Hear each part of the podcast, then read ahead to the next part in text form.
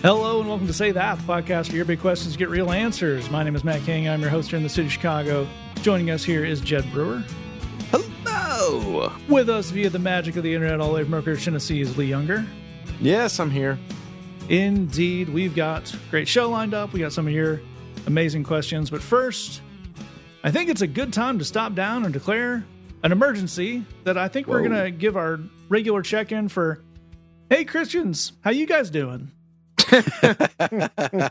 Oh, oh my. So as will come up later in the show, uh, uh, mounting scandals and uh, from a church standpoint and political whatnot, and uh, people losing their grip on power. And um, let's check in on the let's check in on the folks and see how things are going. Couple quick sto- couple quick stories we want to run with here. I, I read from the Daily Dot. Um, Yes, get them where it will really hurt. Pastor's wild rant inspires TikTok challenge of reporting churches to the IRS. Wow. This is uh, a gen- based on a gentleman we've mentioned before, uh, out of uh, Nashville, Tennessee, Greg Locke, Of course. um, who uh, you may remember him as the one who who knew there were witches in the crowd and Ah, yes. knew the names of the witches because they were in his wife's Bible study, which was a weird detail he skipped over, and you know was with the witches and all that. So uh, he he made a thing. Uh, let's see if I can find it. Ah, the challenge is partly inspired by a wild tangent by a pastor in Tennessee. I'm going to do the accent, and we often can't do accents on this show, but I can make fun of someone from Tennessee's accent, and it can't be racist, there you go. and that's exciting for us all. Eh. Yeah. If you vote Democrat, I don't even want you around this church. Greg Locke of Global Vision Baptist Church ranted at a recent service. You can get out. You can get out, you demon. You can get out, you baby butcher and election thief. You cannot be a Christian and vote Democrat in this nation. I don't care how mad that makes you. I don't think it makes anyone in your crowd mad, Greg. That's No. kind of the audience you've cultivated. you can get as pissed off as you want. Oh, Baptist preacher saying pissed from the pulpit. Oh, That's actually wow. something. Ooh. You cannot be a Christian and vote Democrat in this nation. Now, fairly standard rant from these level of nut bars. The problem is, um, Jed, you are the president of a 501c3 tax exempt corporation. I have been known to be. What's the one thing you're actually not allowed to do as a 501c3 tax exempt corporation from a political standpoint? They do frown on you telling people how to vote. That's Yes. a bit of a no no. There's a Okay. huge cutout for you can talk about issues, you can recommend things. The thing you can't do is recommend one candidate, or in this case, party of candidates, over another. Oh. Bit of a no no. So, um, you know who else knows that and has a lot of free time is the people who make TikTok content. Oh man. I'm so glad you bring this up, Matt. For one thing, um I I I got on the TikTok because of my teenage daughters sending Sure. me funny TikToks. And uh and and uh they they were like, "Yeah, dad, you can learn all kinds of cool stuff." I I recently uh was uh I was recently given an espresso machine Oh, which is very fancy. And I learned all kind I've learned all kinds of things that I can do with the espresso machine via the TikToks because Yep. these people just create things and teach you how to do stuff. It's amazing. pretty awesome. m- my my TikTok for you page is mainly at this point it's mainly people uh very slowly making uh teapots on a ceramic spinning wheel. Okay. And and latte art. Yeah. But the one thing I know is whatever you do in this world, do not upset the content creators of the TikTok because Yeah. these people will wear you out. Yeah, we, we've mentioned before on the show. Um, TikTok is kind of the first social media that was created for the generation that was raised with social media. And Yeah. you don't want any part of the TikTok teens, man. no. I don't care what you've experienced. And, you know, I've, I was a firefighter and I, you, once, once it's on, once it's on a phone, you have no, you have no defenses against the TikTok teens. Yeah. And to that point, a complaint filed with the IRS states that he called Democrats and Republicans two heads of the same snake and that my loyalty is not to a party, my loyalty is to the kingdom of God. Them bunch of crooked pedophile sex trafficking Republicans out to be exposed and done away with as well. When that is your defense to the Internal Revenue Service, he couldn't get out one sentence to the IRS without talking about the two headed snake. Yeah. You, Greg, you're not cut out for this. No. As uh, one of my favorite phrases, we we've internally bandied about based on a very funny Twitter thread. You do not have the cholesterol for this particular interaction, Greg. Greg, I hate to have to be the one to tell you, but uh, property taxes are high. And property taxes in Nashville are real, real high. yeah. But you're going to discover that real soon. Yes, he will, because in a fantastic instance of you can't fire me, I quit kind of thinking, he has announced, who knows if it's true, but he, Greg Locke has announced that he is renouncing his 501c3 status. Mm. Yeah, you you know who doesn't care if you uh, berate them and tell them to get out? The IRS. You know who doesn't care if you call them demons? The IRS. You know how many times your average IRS call center worker has been called a demon? that rolls off their back. Yeah, I mean, you can call them a witch, you can call them a demon, you can tell them to get out. They just uh, that doesn't even ruffle the tie. I don't think. I I think they just uh, keep right on filling out the paperwork. Yeah, uh, to quote uh, pastor seems like a strong word. This raving lunatic, quote, IRS, we don't need your stupid tax exempt status. You can put it in a bag and burn it in front in the front yard for all we care.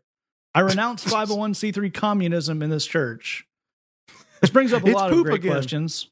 Uh, there's the ever present with a lot of uh, people of his ilk. What do you think communism is? So Right. apparently, you think a, t- a tax exempt code for uh, faith based organizations in the American tax law is communism, which is there's a lot going on there. The other thing is, what do you think tax exempt status is that it can be put in a bag and burned? I think he's confusing that with an Adam Sandler movie from the '90s. Well, that's true. Yeah. I, I would like if he was making that elaborate a reference, but we we have no Yes. evidence that he's capable of that, and we plenty of evidence that he just kind of is missing whatever higher brain function stops the rest of us from having a thought and being like, those words don't make sense. I won't say it out loud.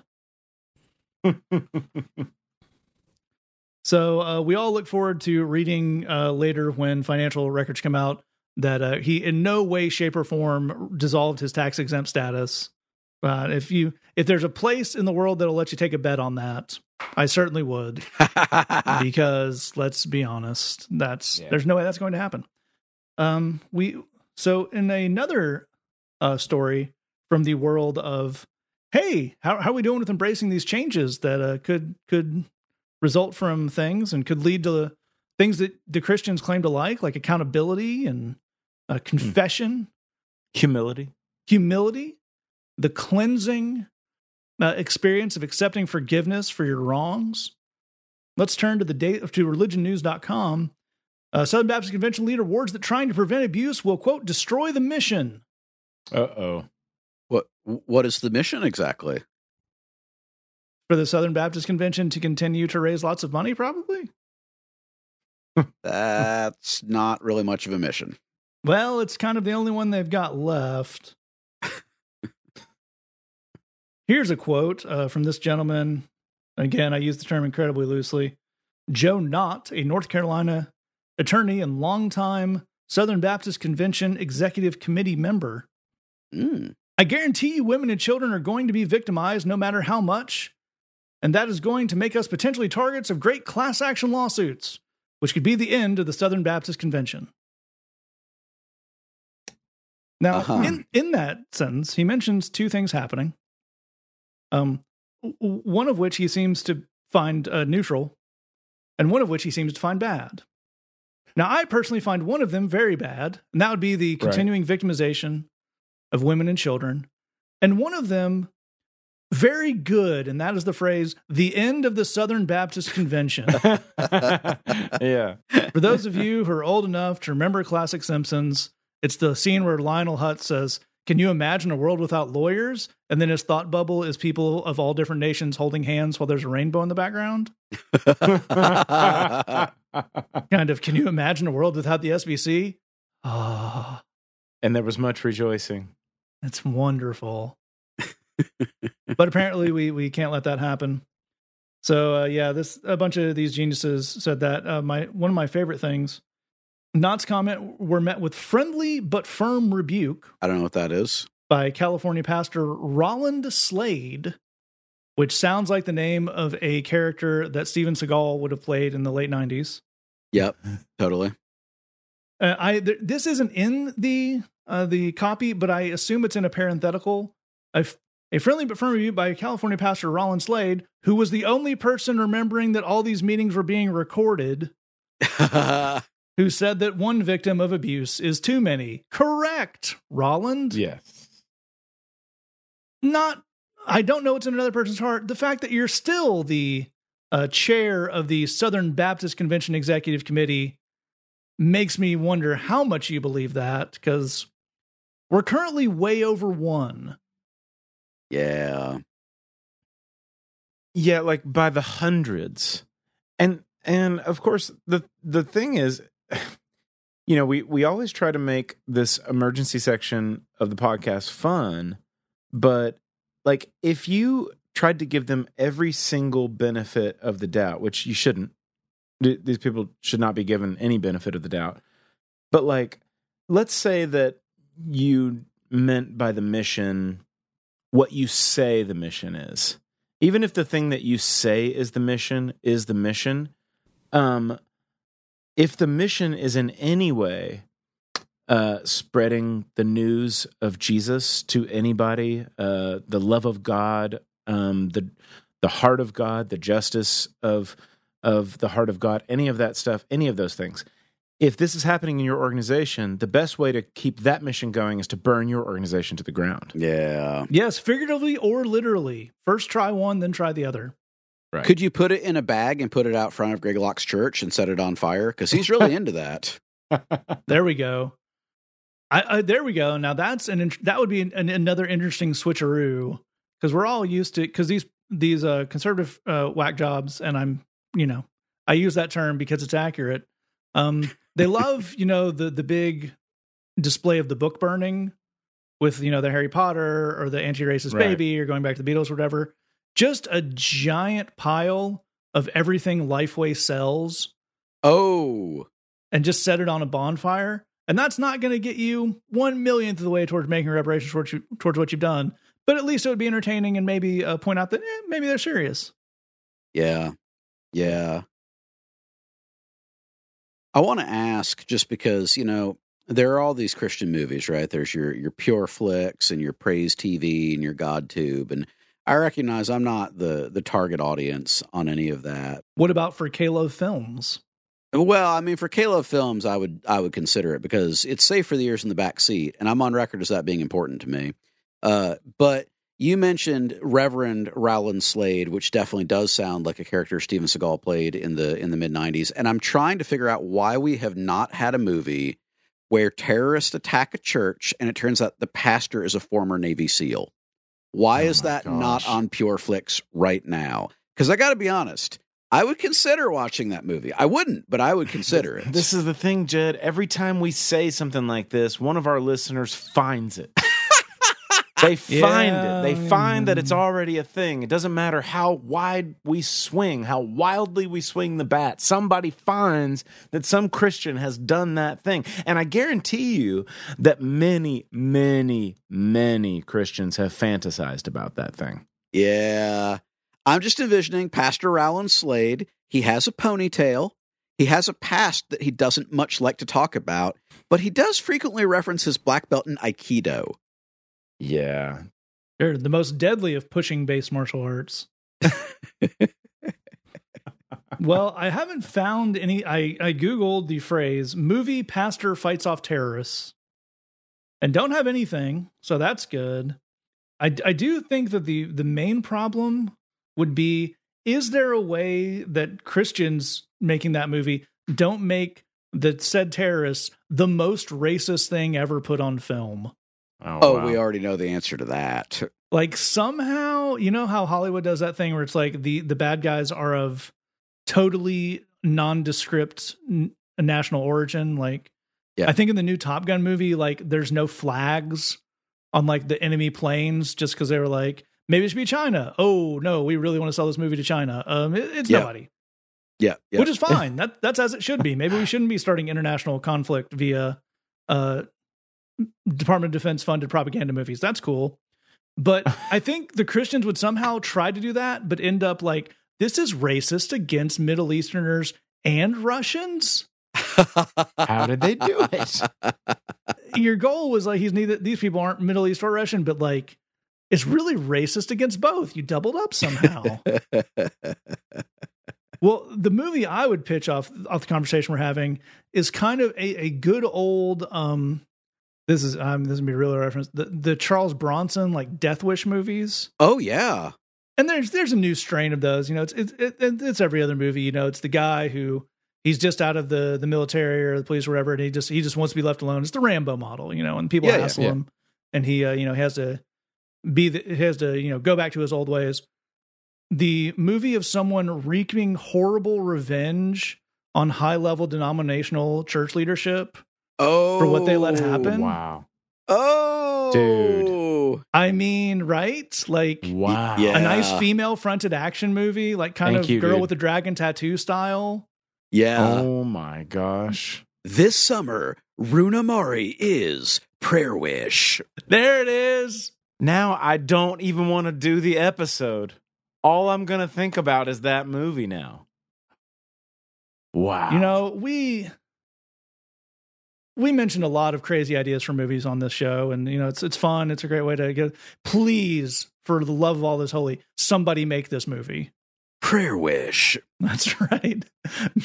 Just give me a nice, you know, a, Ro- a Rooney Mara, Scarlett Johansson, maybe go a little older, Charlize Theron. Yeah. and yeah. just absolutely 90 minutes of dude gives some jackass message about complementarianism or whatever and looks down at his pulpit and there's just a knife with a note stuck to it.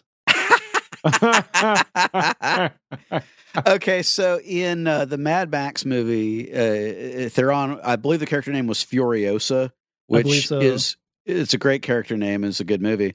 Um, my opening bid is Holiosa. Oh. wow, dude. We can do better, but that's where I'm starting. I mean, the the potential for the one like for the action movie one-liners on this are literally endless. Yeah, yeah, There's a lot of yeah, there's a lot of because you got to spin the church language back on it. So there's a lot of accountability. Classic say your prayers. Yeah.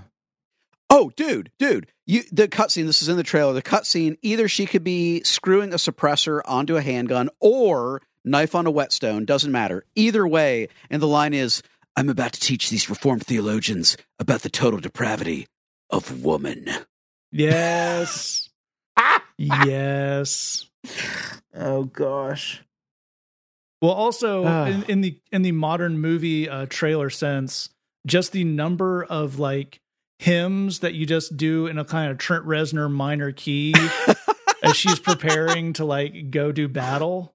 I also like the idea of you know of the guy that like the the you know the the pastor he's he's seeking you know he he's, thinks he's locked himself in the church he thinks he thinks he thinks nobody's there but he's he's very nervous and he's and he's like like his hands trembling as he's reading over the scripture about you know in first timothy or whatever of i don't allow a woman to to speak or have authority hmm. over a man in church and then she just shows up and goes shh and then just takes him out i mean she's like don't worry i won't say a word and the song that plays, oh, I've got it. I've got it. This is a throwback to my youth. It's the minor key Atticus Ross Trent Reznor version of In the Secret.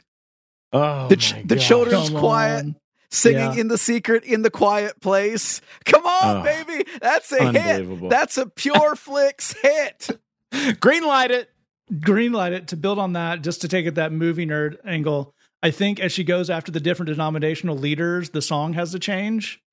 so that one for the Methodist, you get a nice mighty fortress for uh for the Baptist ones. Like, Yeah. yeah, this is a movie right here. Also, I Oh, think the trailer cuts on like you know it's it's the terrified guy clinging to his version of John Piper says women are dumb or what I don't know whatever the book's called, and it's like and then it's just this quiet moment and you just hear a voice go, "Your sins will find you out." Yes. Oh! Numbers then- chapter eight.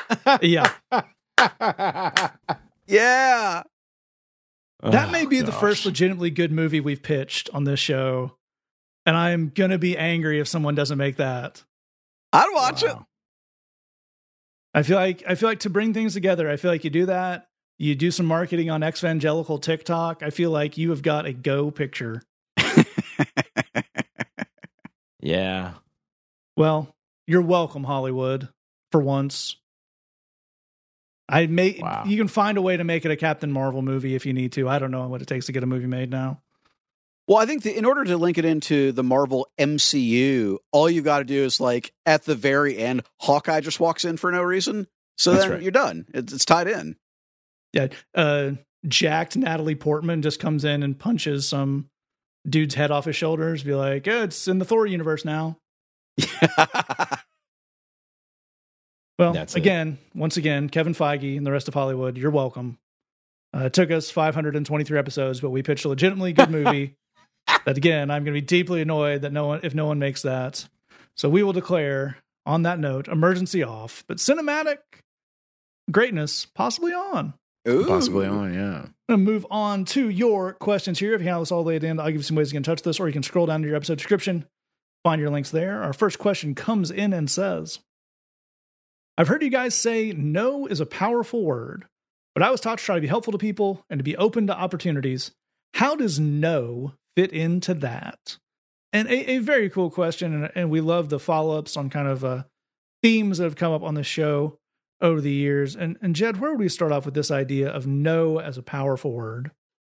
It's a great question. It is a powerful word. I think that we want to start by maybe setting some left and right limits. So, bottom line, you are not going to be able to say yes to every request and every possibility that comes your way.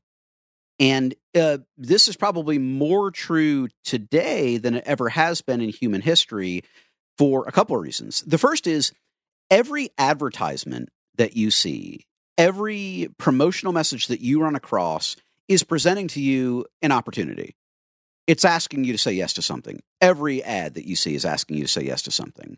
And fairly similarly, if you're ever on social media, and why would you be? Because that's a terrible place to be. But if you're ever on social media, no matter the platform, every post that you see is an invitation. It is someone asking you to say yes and to give them your time and your focus, even if it's only for a few seconds. So we're going to land on a place where you you do not have the capacity to say yes to every request, to every possibility, to every invitation that comes your way. The other thing that we need to acknowledge in the spirit of left and right limits is the idea of opportunity cost. This is a phrase that comes from economics, but it's a really simple idea. When you go to dinner and you order the trout, you're not ordering literally everything else on the menu. When you go to the library and you pick up a book to read, you're not reading every other book at the library. And so every yes that you say, in a sense, is kind of an infinite number of no's because there's this opportunity cost element. So you're going to be saying no a lot, and you can't say yes all the time because you, you literally do not have the, the bandwidth for that. So, what do we do here? What we want to do is we want to say yes in a way that reflects your values. Mhm. And that really points to maybe the bigger thing here is you being in control of your own life. Mm. If you don't decide when to say yes and no, other people are going to kind of be saying yes and no for you. And that's actually not a good way to live. We we want you to be in control of your own life. We want you to to have and exercise your own sense of agency. And so the really best way I think to do that generally is to think clearly about what are your values? What's important to you? What are the things that you care about? And that's not just super, super big picture stuff like, you know, I I value that I have a relationship with God and hope that other people do too. That's cool if that's part of your values. We celebrate that. It also includes I prefer reading to seeing the next Marvel Cinematic Universe movie. Those are both forms of values. And it's not that reading is like intrinsically better. It's just you may prefer it and that is that is a value for you. But if you're not in touch with your own values, it's going to be very hard for you to say yes in a way that's true to who you are as a person and say no to opportunities or invitations or whatever they're not a particularly good fit. Let's look at one other aspect. You said that you wanted to, to try and be helpful to people. You can't help everybody. Yeah. You do not have the ability to help everyone who needs help or even to help everybody who's going to kind of inject themselves into your world and either ask or imply that they would like your assistance. You don't have that. You don't have the money, you don't have the time, you don't have the expertise. None of us do. And so, again, the more that you can be in touch with your values and with your giftedness, the things you're good at, the things you're not good at. And here we're really describing humility. We're, we're describing having a sense of who you are, how you tick, what you're good at, what you're not. The more you have a sense of those things, the more strategically you can say yes, the more strategically you can say no. And that's what we want for you. We want decisions that aren't driven by guilt, they aren't driven by shame, they aren't driven by obligation. They're driven by you having a clear sense of who you are, of your values, and making strategic decisions on that basis. I think it's a fantastic place to start that off, and it really gets to I, the heart of one of the things that I think people are concerned about when they are thinking about kind of using their no more. And one, which you talked a lot on the show, is that idea of uh, setting boundaries with people directly, and we we talked about that a lot. Again, you'll have to say no to someone.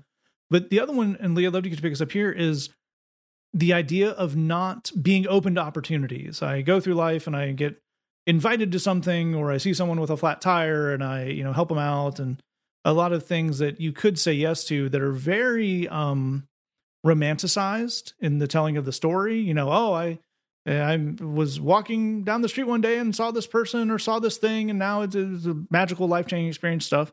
And that certainly happened, and that's cool. But I, I think, as Jed is pointing out here, we maybe there's a tendency to over romanticize the I'm I was just kind of being blown along by the wind as opposed to uh, the reality, which is you do have to make uh, decisions in your own life with your uh, limited resources, right?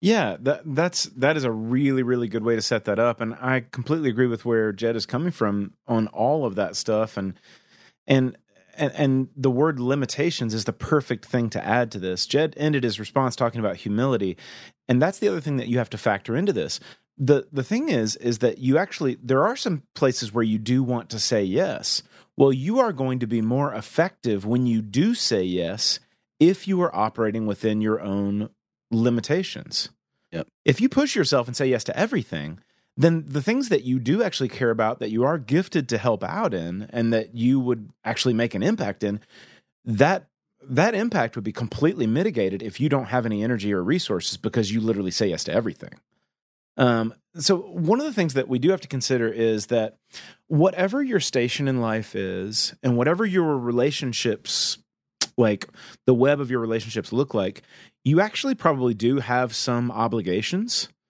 and you do have some responsibilities.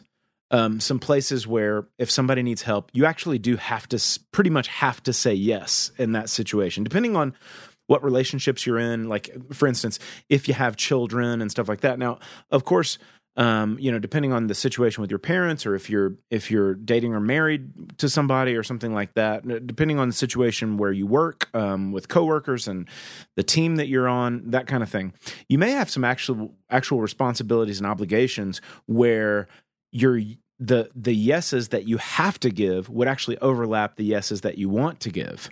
Um, it's important that you know those things.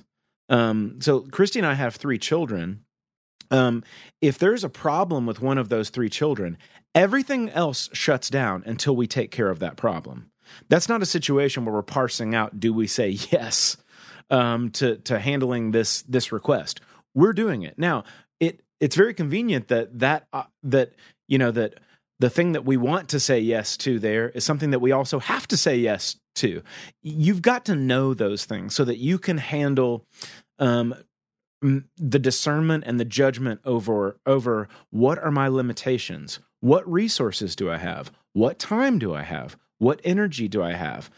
All of this feeds back into that thing that Jed was saying about the humility of knowing yourself knowing what bandwidth you have available, knowing what time you have available, knowing what are the actual obligations and responsibilities where I pretty much have to say yes if this person needs my help. But all of that strategy and all of that self knowledge, all of that stuff is actually a really, really good thing because, like I started out with, when you actually know all that stuff, then when you do say yes, you get to say yes with the knowledge of like, I'm actually going to make an impact here because I have the energy, I have the time, I have the resources, I have the giftedness, I have the experience to actually make a huge impact when I do say yes. I think, and I think it's important that we talk about the emotional aspect of this for a second. I think that what it comes down to is you feel bad.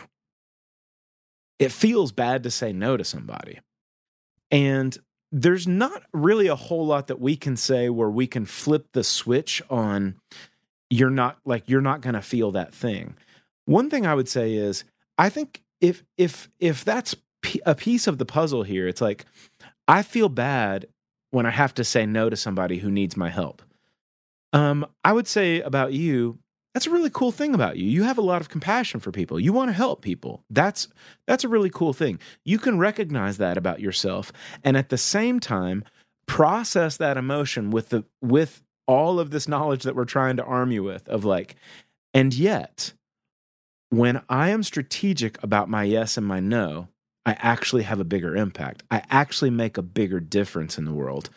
Um like that knowledge it's not going to make you automatically never feel bad about saying no again. We don't have the power to do that. But the more that you understand the truth of the situation, what it takes to help and what it takes to make an impact, you can process the fact that, like, emotionally, I feel bad saying no. I don't like the way it feels to say no. And yet, I know enough about the world. I know enough about myself. I know enough about these experiences that if I say no here, I'm going to have a, a, a greater impact when I do get to say yes down the road.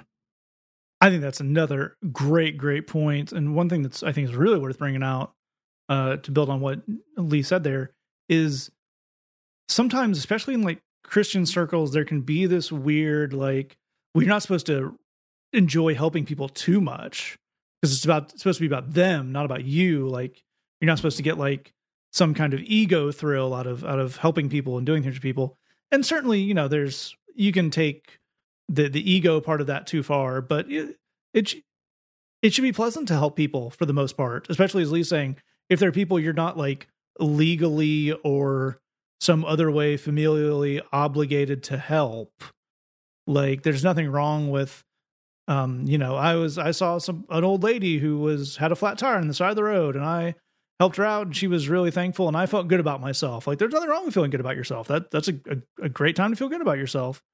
Um but I think that can can warp too much into as and we discussed this on the show many times the idea that the, that there has to be some kind of suffering and some kind of ego death in doing anything like pushing through that moment of oh I really don't want to do that like that seems inconvenient or this person has been kind of like not cool to me when I've tried to help them out in the past or whatever like the christianization of the idea that those are the really really holy opportunities um eh, we would not agree with that. I mean, occasionally, definitely, there are you know called to be you know nice someone who's a pain in the butt to you. You know you you really it is the right thing to do. So you know you know you got to drive across town at two a.m. to help your buddy do whatever. Um, that sounded like you're helping them do something illegal. Um, no, to uh, you know you know a tree fell on their house and you've got to whatever it is an inconvenient time. Nothing wrong with pushing through that being inconvenienced, but we don't have to seek that out. There's nothing wrong mm-hmm. with having that boundary to say, you know, I love I like to help people out where I can, and I love to to do what I can, but this is just beyond that reach. And Jed, one more thing to add to that. Just to build on exactly what you're saying, I want to I want to plant a seed for you to think about. I, I don't want to encourage you to try this right away, but I want to plant a seed for you to think about, which is to say, one of the things in the future you can look at is being able to give a partial yes. If you're struggling with the idea of, of being able to say no, don't try to do this right away. But as you get more comfortable saying no, there's a lot of things where you can give a partial yes. Somebody comes to you and they're like, "Man, I got to move. I got to move my stuff. I need your help. You need to come help me move." Uh, you say, okay, well, when are you moving? This this Saturday, seven a.m. The beauty of the partial yes is saying, I can't do that. I've got other obligations. But if it's still useful at 2 p.m. on Saturday, I'd be happy to swing by for an hour and help with what remains. Right. Now, a few things have happened when you offer this. The first is you found a thing that you're able to offer and to offer as a cheerful giver. This is something that you can give, you feel good about, you're not overextending yourself, you're not um, violating your boundaries, but you're also, in a sense, giving an opportunity back to that person um, because they now have a moment to decide am I open to a plan other than the one that I've suggested? And it's really revealing how many people are looking for help, but only the specific help that they have in mind and nothing else. That's really good to know. Alternately, are we looking at a situation where they've got a decent plan and they've basically got it covered, and the help that you could offer well isn't help that would be particularly useful, in which case, no harm, no foul, but it's actually still a comfort to them that you are able to offer something.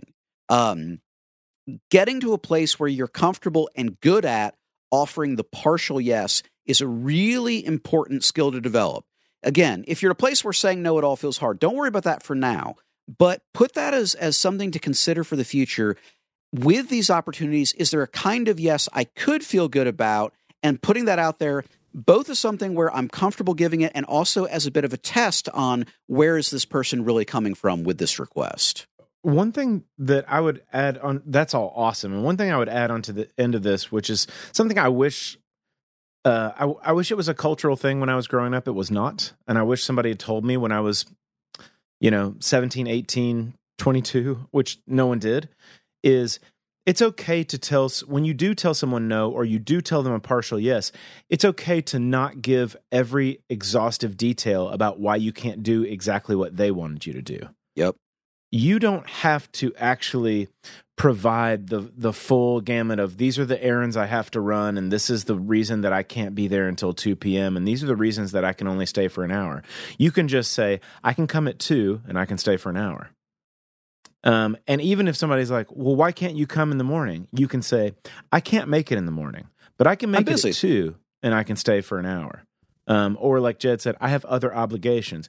You like culturally and emotionally we feel like well i have to i have to prove myself and i have to give a, a rock solid defense of why i can't do exactly you don't have to at all and emotionally for some folks that feels a little strange and it feels a little difficult but i would highly suggest trying it out you don't have to over explain yourself you can just say this is what i will do Yeah, absolutely. Uh, one of the things, if you've been in a in a place in your life where you've been kind of uh, the term might be a people pleaser, or you really have well, you can't say no, is that idea that any kind of no puts you in the defensive if you have to justify it and you have to here's my doctor's note for why I can't be there at 7 a.m. and again, Yeah. different relationship at a different context.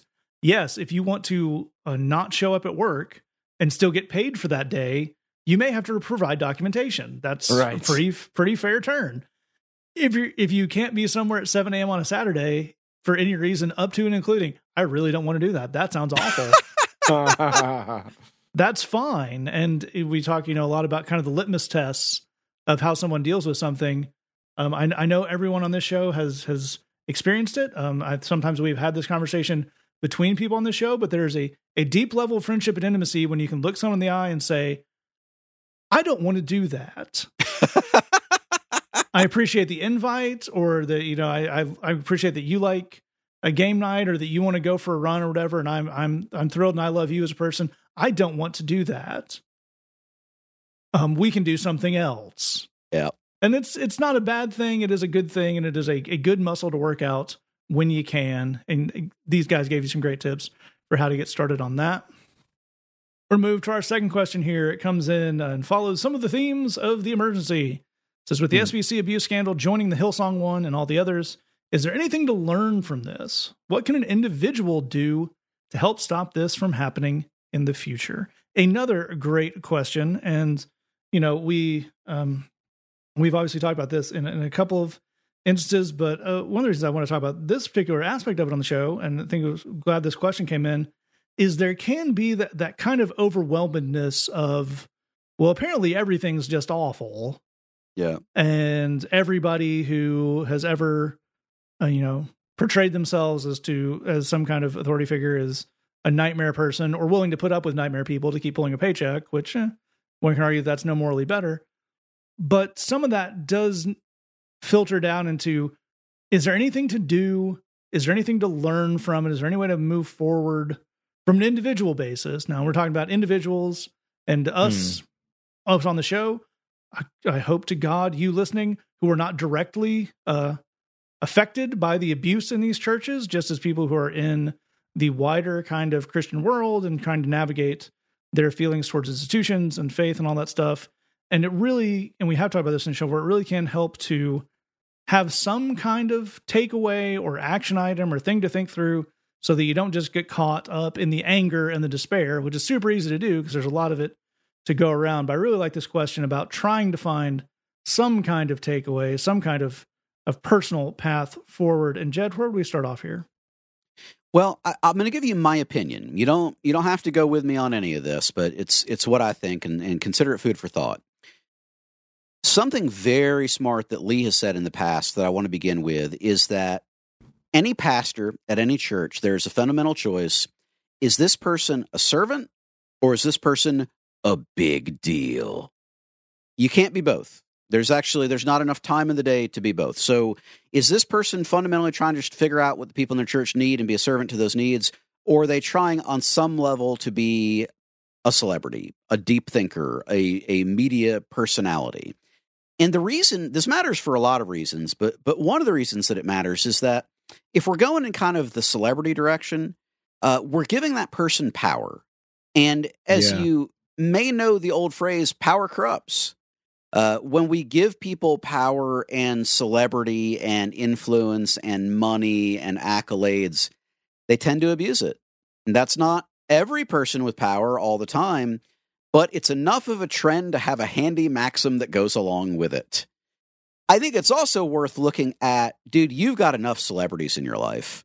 Like you're surrounded by celebrities everywhere you go. You don't have very many servants in your life um, you, you need someone who's trying to figure out how to be a servant to the needs you have in your life. And so, like, I think you owe it to yourself to find a pastor where that's actually the case. But regardless, if we're doing the celebrity thing, if we're doing the pastor's a pretty big deal, we are playing with fire there. Um, and and that's because power corrupts, man. There's there's just there's no way around that. The Bible doesn't use that exact phrase, but it, it says repeatedly things that point in the exact same direction.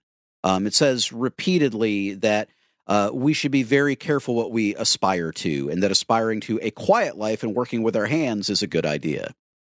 Yep. Here's the second side of this. Again, I'm not a church pastor. You don't have to agree with me. This is just my opinion, but it is my opinion. Any environment where we create a caste system, any environment where we take away people's agency, any environment where we say we've got one group of people who are cool and legit and another group of people who are not, we are creating an environment that is more prone to abuse than it would be otherwise. I'll give you an example. If you decided that one gender of people had less ability, less worthiness, didn't belong as much, couldn't do the same things, shouldn't be around, you've created a caste system. You may have all the Bible verses in the world, and you do you, man. I'm not a pastor, but you have created a caste system by doing that. When you create a caste system, you have created an environment that is more likely to result in abuse. The truth is, we live on a deeply messed up world, on a deeply fallen planet, and it is unlikely, unfortunately, that we will eradicate all forms of abuse in all places at all times. That that is unfortunately probably true. But that doesn't in any way mean that we shouldn't try and get that number as low as humanly Amen. possible, as low as divinely possible. And so let us look at the things that lead to abusive behavior. Again, the two that I would look at is celebrity is a form of power and power corrupts. And again, the second is when we create a caste system, when there are the cool people and the not cool people, when Yeah. there are the people that are legit and the people that are not legit, when there are the people that are acceptable and the people that are not acceptable, we are creating an environment that is far more likely to result in abuse. And I'll actually I'll give you another example that doesn't have to do with gender. Um, with the Hillsong thing, there were obviously horrific sexual abuses there, but one of the things that was happening in places like New York was a caste system based on how cool you were. Um, it, it's hard to put that, you know, exactly, exactly in words, but think of it this way: you've got the people who will definitely be let into the swanky nightclub, and the people who probably won't be let into the swanky nightclub, and that was a clear division, a clear caste system within Hillsong, New York. And the people that weren't on the cool side of it were massively mistreated. They had expectations placed on them that other people didn't get. They were expected to basically function like slaves. And the thing about it is, this is a caste system. You have created some people that are good and some people that are less good. When we do that, that has the propensity to wind up in abuse. If you combine those two things, if you combine we've got this one guy who's got all this power and celebrity and he's really amazing and then we've got a bunch of losers over here who aren't as cool as the rest of us. If you put those two things together, you're really, really likely to wind up with something that's really not cool. Find a church that doesn't do those two things. Yes, if your church has a VIP seating section or a green room, no hard and fast rules, but I would say take a pass on both of those. And Lee, I love where uh, starting us off, and I'd love to get you to pick us up there because I think one, I agree with everything he said, and also he's pointing to there's some things that going on here that are actually not unique to churches. Um, it can be very easy, and I, I don't fault anyone for doing it, of trying to find like theological reasons or spiritual reasons for these happenings. And heck, maybe they're there. I don't know anything about that. But I know that uh, these large institutions like a Hillsong or Southern Baptist Convention are behaving an awful lot like large institutions like governments and colleges and big companies. So maybe there's a, a thread to be pulled out there. Yeah. I mean, humongous institutions that have a lot of money and have a lot of influence will be corrupt. Um, it's I'm ringing the same bell that that that Jed did, but when you have a lot of money, um, then you have a lot of people answering to you, and so now you have influence and power, and all of a sudden you're the stuff. Um, you're the stuff that you're the person that people have to listen to. You're the person that people have to give answers to. You're the person that gets to call shots and you're the important one. And all of that, it, it just, it's like you said, it's not just in churches, but it's in governments. It is in corporations. It's in, it's in sports teams. It's in just businesses. I mean, you, look, you start throwing a lot of money around and all that money centers on a few people and those people now have power and influence all of a sudden we're going to have corruption. Um, specifically in the church uh, jed spoke to this a little bit but the whole idea of the patriarchy has just been evil from the beginning. It has just been an absolute disaster. And and that's right in the face of you know like the apostle paul saying in galatians chapter 3 in Christ there is no Jew nor Gentile, no no slave nor free, no male or female. All in Christ are one. Everybody's the same now. Um, and by the way, like the word Gentile, it just it's in Greek, it's just the word ethne. It's the ethnicities. All all the ethnicities are the same, all of the genders are the same, everybody's the same now. Um, no matter what your job is, no matter what your background is, no matter who you are, everybody is the same. Everybody has equal status. And until we can get to a to a, an understanding of this egalitarian nature of the kingdom of God, then there will then we will reflect the rest of the the places in the world that have these kinds of corrupt systems. Um, I I was reading an article recently that said um, it was a prediction that the place where healthy church communities are going to go is living room churches. Smaller um, localized neighborhoods in friendships um, that people that that that's the kind of religious experience that people are tracking with that they care about that they are investing in is like a smaller group of people that I know and trust that that care about being open with each other and doing something together. Um, I think that kind of I think that kind of mindset is an incredibly powerful and effective idea. Um, I'm not telling everybody to start a living room house church. What I am saying is, um, You don't have to go to a big one. And not only do you not have to go to a big one, you should definitely go to one where you can, one, know the leaders, two, um, leading looks a whole lot like just doing the grunt work that everybody else does. Leading is not being amazing, being fawned over, being popular and powerful. Leading is, like Jed said, serving people and taking care of them. Uh, three, a place where you can see the budget and you are not grossed out about what you see. Those are the important things that you want to be on the lookout for. I want to look for a small place. I want to be able to see the budget. I want to know who is supposedly leading this thing. I want those to be people that I can know and trust. And I want their leading to look a whole lot like serving and caring for people and not being cool and being amazing and being powerful and throwing their weight around. Absolutely. I, th- I think one of the things that can be taken from this on both a a person on a personal individual level from both a when you're looking for churches when you're looking at whatever institutions in your life are I think we have some red flags that are enough commonality to be notable. And one is exactly what Lee's saying there. And this could be a church, could be a school, it could be a, a neighborhood association, could be whatever. If there is someone insists that you, the rabble, have to be super accountable to them, the leadership, and have no interest in reciprocity of that accountability, I think the money thing that uh, Lee brought up there is great uh, because we we talked about that like insane church in North Carolina with like the lady would come tell you how to decorate your house and all that stuff, and it was the thing about like it, you have to give ten percent, and Jane was her name will occasionally like audit your bank to make sure, and that's an extreme example. But there's plenty of churches that make you sign like a tithing pledge, or they, Yeah. as Jed has pointed out many times in the show, there are churches that hire consulting firms and know what the average income in your area is and know about what you should be giving if you're giving 10% of that and we'll give the a couple of sermons a year about how everybody's got to dig deep and da da da da. Now I don't like any of that on its face, and that, that would be enough to drive me off. But here's the thing, to Lee's point, if they want to be very, very involved in what you do with your money, but you don't get to ask questions about what they do with their money, that's a real, real game breaker right there. Mm-hmm. We we've seen that enough. Any number of things, you know. If pastor wants to give a sermon about uh, his uh, what you should do with your sex life, you should be able to.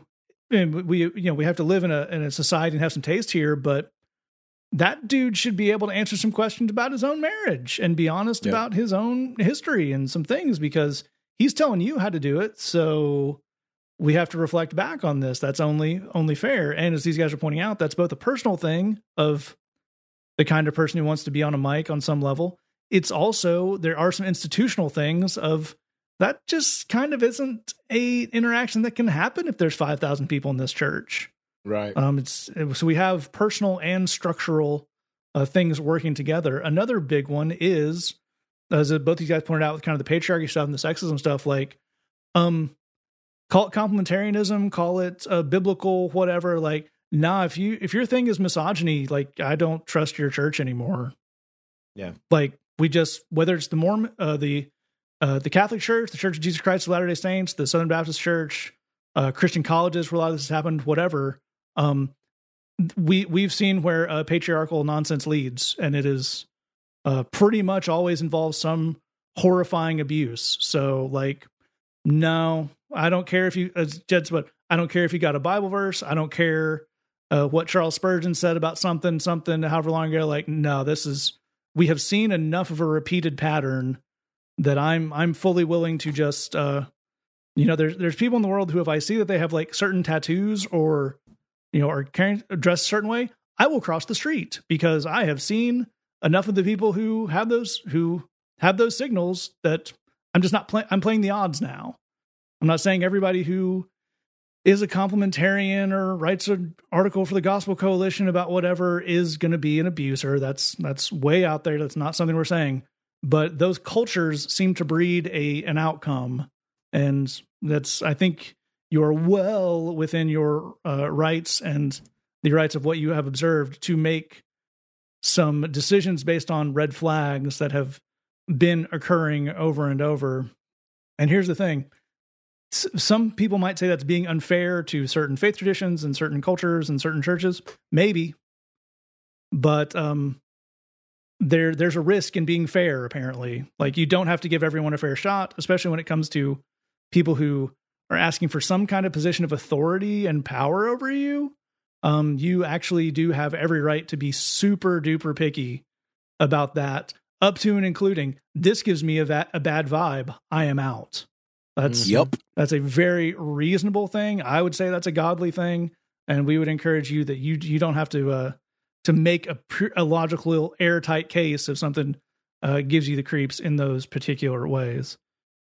All right, we're going to move on to our final question here. It comes in and says, God doesn't have needs because he's perfect, right? So why does he care if we worship him? A- another very cool question. I like the angle on that. And Jed, where do we start off? I want you to think for a second about your buddy that smokes a lot of weed. We've all had that buddy. And here's the thing that's really, in a sense, charming, sometimes annoying, but but often charming about your weed buddy is he can't shut up about weed. Like he talks about weed all the time. You can also inject your CrossFit buddy here because it's in many ways the same thing. But your your weed buddy wants to talk about weed. He wants to tell you how great it is. He wants to encourage you to consider the weed lifestyle. He loves him some weed and he doesn't mind telling you so. The only way these people, this person isn't incredibly tedious is if your weed buddy is also your CrossFit buddy. Because that's actually like, okay, if you get super blazed and then go like put on the weighted vest and run sprints, that's that's the only way to make either one of those things interesting to talk about. well said. Okay, so here's the thing about your weed buddy is he actually does understand something important, which is part of enjoying things is praising them. Mm. Part of enjoying things is talking about them and getting into what you love about them. Um, and this is not in any way an original idea to me. It's also not an original idea to the person that I'm about to to read to you from. But it's it. He doesn't use the phrase "weed buddy" because he's far more erudite than I am. So this is from the the much overquoted C.S. Lewis. he, I believe he would refer to someone as a pipe buddy, probably. Probably so.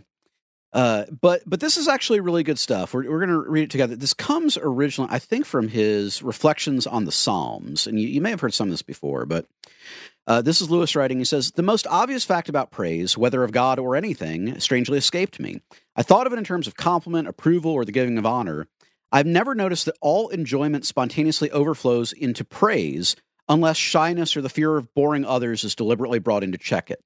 The world rings with praise lovers praising their mistresses, readers their favorite poet, walkers praising the countryside, players praising their favorite game, praise of weather, wines, dishes, actors, motors, horses, colleges, countries, etc., etc., etc. We'll skip we'll skip on a bit, brother. I think we delight to praise what we enjoy because the praise not merely expresses but completes the enjoyment. It is its appointed consummation. It is not out of compliment that lovers keep on telling one another how beautiful they are. The delight is incomplete till it is expressed. Hmm. And I think that if you can dig it, I I can't speak for all of the weird stuff you've heard in church that had the words praise and worship attached to it because I suspect you've heard a lot of really weird stuff that's not really based on anything. But here's been my experience is God has been really cool to me. He's been really kind to me. He's he's really been there for me.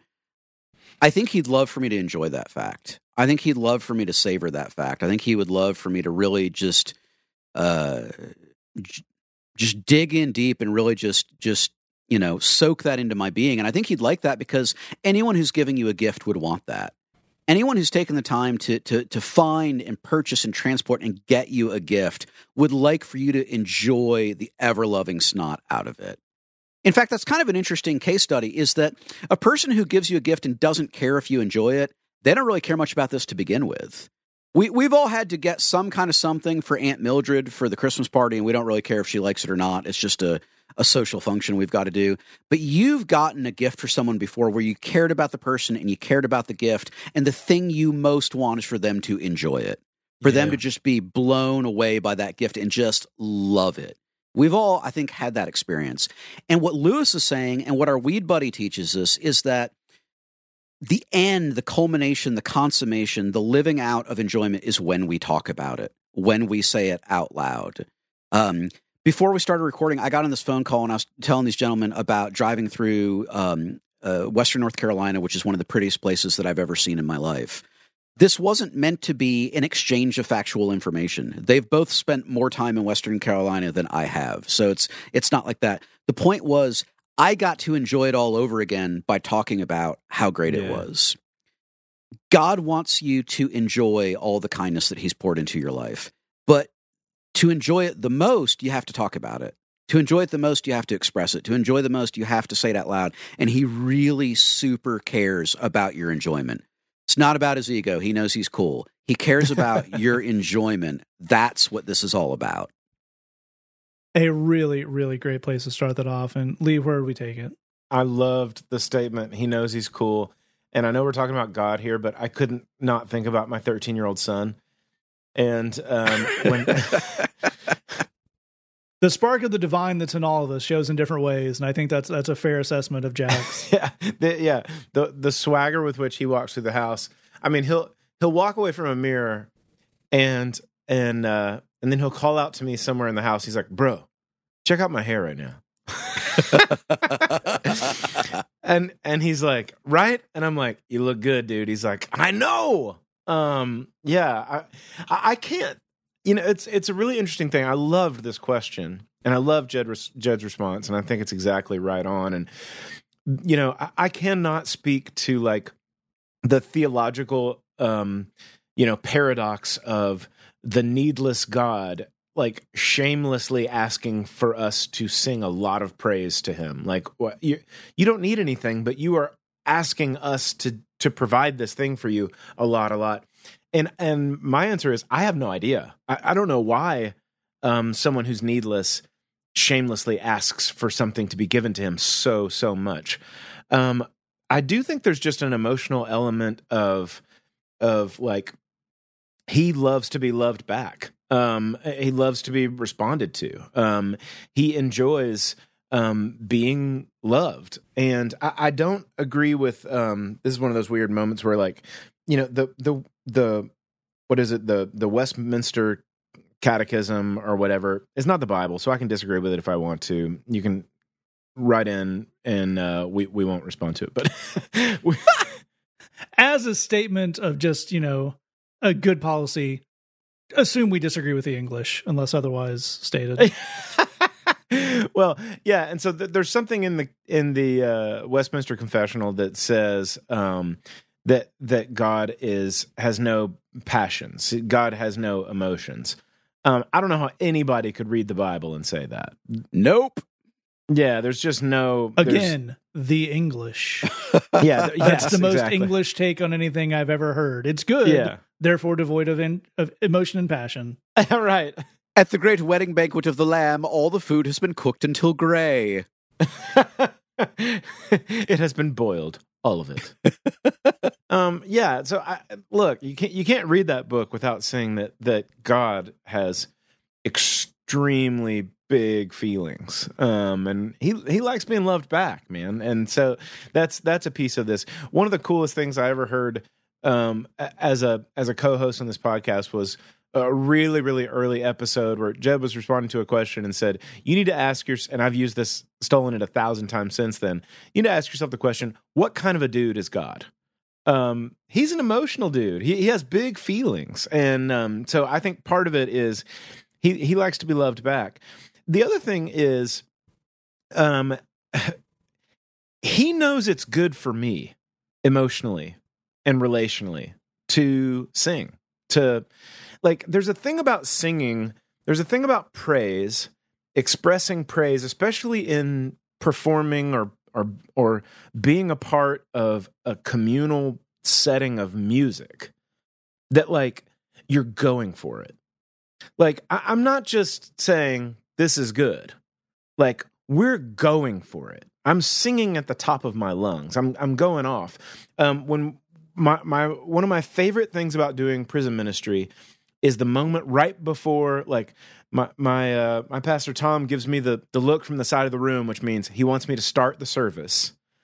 And I jump into the microphone and I say, "Does anybody here want to sing to Jesus Christ?" And the room explodes like an atom bomb has just gone off because yes, they really really do and they want to go for it. And there's something like I always get so much benefit out of going for it, out of praising. And I don't always feel like doing it before I do it. I don't always want to do it before I do it. I almost always get a really good benefit out of going for it, out of out of praising the Lord for his goodness, for his kindness, for his thoughtfulness, for his pursuit, and for his faithfulness, for all of those things, for just remembering who he is and how he's been. And that's the thing that's it's just true of a like a good parent is somebody who encourages encourages you to do something that will be good for you. Um that's a really big part of parenting is okay, I know nobody wants to, but we're going on a walk. Everybody, let's go on a walk together. We're going to have conversation and it's going to be good. And you know, there's long faces and there's and there's disagreement and everything. And at the end of that walk, everybody's glad they went. And it was good it was good for us and there's and there's just kind of a good aspect of parenting that is like i'm going to encourage you to do a thing that you may not want to right now but it's going to be good for you so i think he likes it and i think that um and i think he encourages us to be a part of and to do things that he knows will be good for us and, and will benefit us absolutely right i think those are amazing answers if you have a question for us say that podcast at gmail.com thebridgechicago.tumblr.com slash ask We're going to keep that entirely anonymous. We're going to take out this song this week. This is from our friends in the Deacons Division. They take on Be Thou My Vision, a very cool track. Hey, with that, thanks for listening. Just remember, we love you. God loves you. There's nothing you can do about it.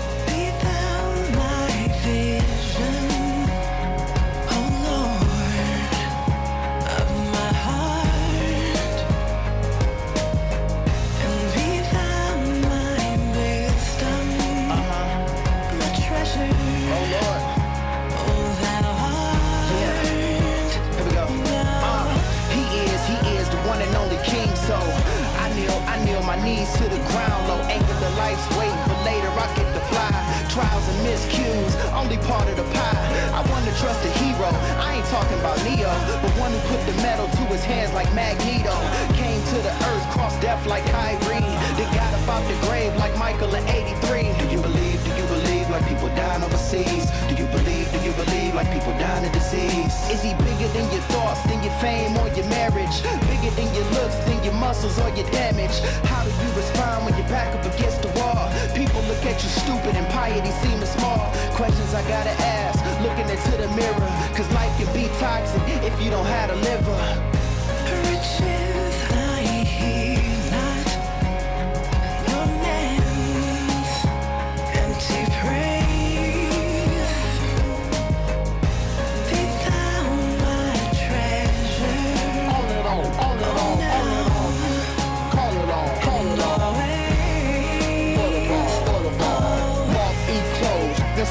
she goes. So I'm not seeking treasure like the rich I own Lambo. I got me a trust fund because I can trust one. In control of everything, go now and say his name. Jesus, Jesus. Yeah, excited at the bottom, now we here. To be clear, he's alone and king of everything. Jesus can do anything. On it all, call it all. Jesus be my Lord of all.